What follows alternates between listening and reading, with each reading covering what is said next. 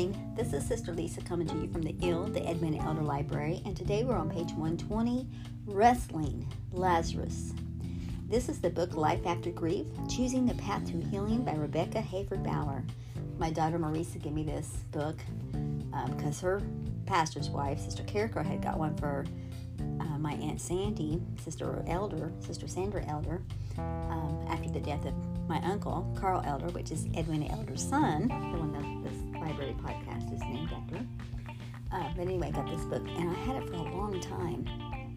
I had it for a long time before I finally started reading it, and I decided to use it on my podcast. So you're getting the you're getting the meat out of this book at the same time I am. Um, wrestling, Lazarus.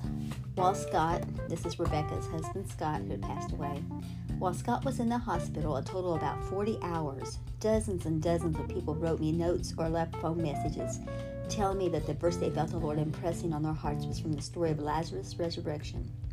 This sickness is not unto death, John 11 4. But Scott died. In the days that followed, I felt perplexed about how things had turned out. I believed God's word and I knew the people who had quoted that verse to me. They weren't superficial people who thoughtlessly threw scripture verses around. One day I was thinking about the Lazarus story, and I remembered the first time I heard it in Sunday school. I remembered the flannel graph pictures my teacher used to present the story. There was a picture of Jesus and Martha, and there was a picture of a tomb with a mummy inside of it. As a matter of fact, about a year later, one of my kids was getting ready to teach the same lesson in Sunday school and was cutting out the flannel graph pictures. And they were the same ones. They're still around. As I continued thinking about these pictures, I began to imagine my story. It was as though I was standing there with Jesus and Scott was in the tomb. In my bewilderment, I cried out to the Lord, If you weren't going to resurrect him, why did you impress that verse on the hearts of all those people? His answer came immediately to my heart You have the people in the wrong places. With those words, the picture in my mind changed to Scott being with Jesus and me being in the tomb. The Lord continued, And now I'm telling you come forth. This moment was a turning point in how I viewed myself and my future. Feeling that the Lord was calling me to come forth caused me to realize that He still had a purpose and a mission for me. He had a call on my life and something for me to do. In our marriage, my husband and I had shared a purpose and a mission together. When he was suddenly gone, I felt adrift in regard to my own life purpose, but now I knew that God still had a plan for me. In the days and weeks that followed, I studied this passage of Scripture, John 11, 1 through 44, in more depth. There were three phrases that stood out and helped to direct me toward new purpose in my life. The first phrase is a word, believe. The word is used six times in the text. Five of those times it is spoken by Jesus. I had already chosen to build where I believe. But Jesus' repetition of this word called, called me again and again to believe Him not just to believe in him unto salvation, but to believe that he was present in my situation, that he would impact my circumstance, and no matter how dead things looked, he would bring life out of it. Interesting, one of Scott's sermons was on this passage. In that sermon, he challenged our congregation with these words Could it be in the steps of our own disappointment that some of us become so theologically pure that we've lost the sense of anticipation that God wants to do something right here, right now? The fact is that wherever Jesus is, a miracle is in process. Either it's about to happen, or it's currently happening, or it just finished happening. Every time Jesus shows up on the scene, there's a miracle, and he cries, Come forth. And he calls us to believe. Believe. The second phrase that stood out to me where Jesus' words were, as he made his way with Mary and Martha to Lazarus' tomb. Where have you laid him? Where is the grave, Martha? Where have you buried your brother Mary? Where have you laid your future to rest, Rebecca? Where have you put your dreams, your hopes, Lisa, or whoever, whatever your name is?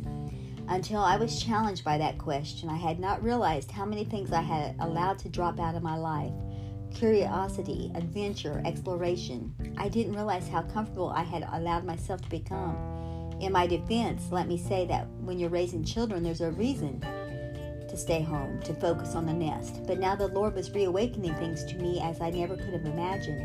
Where have you laid your dreams? It's time for me to bring them back to life.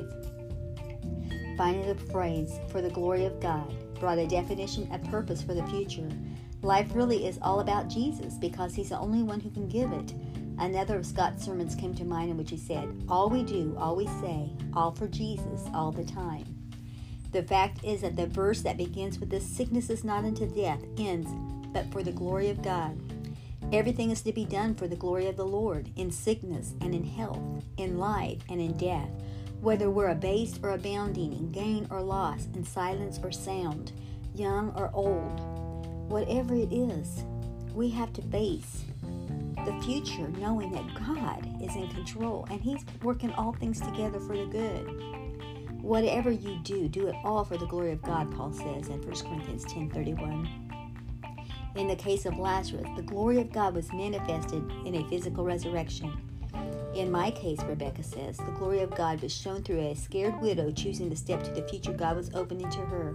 Make no mistake, Lazarus was no less frightened and overwhelmed when he stepped out of the tomb, stinky, dressed in drape clothes, all those people watching him, people weeping and wailing we have to take the first steps towards our future. What will the glory of God look like in each of our lives? We will never know until we answer his call to come forth.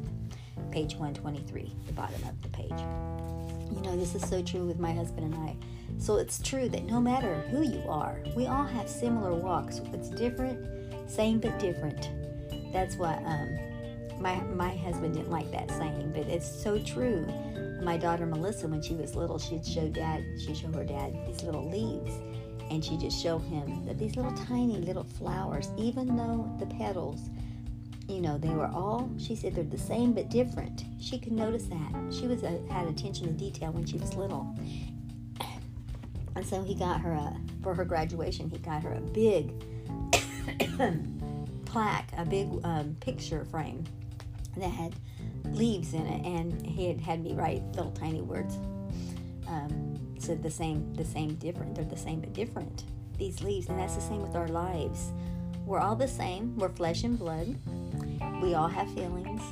We all have emotions. We all have a path that God's put us on, and it's all to lead us to the promised land.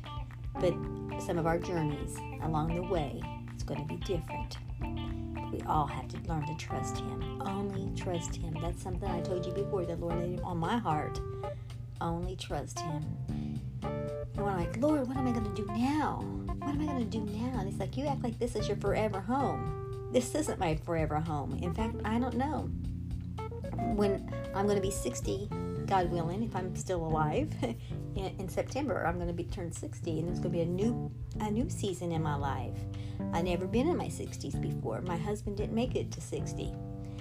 Um, he was 59 when he passed away. So if I live in my 60s, and I have been have lived longer than my husband.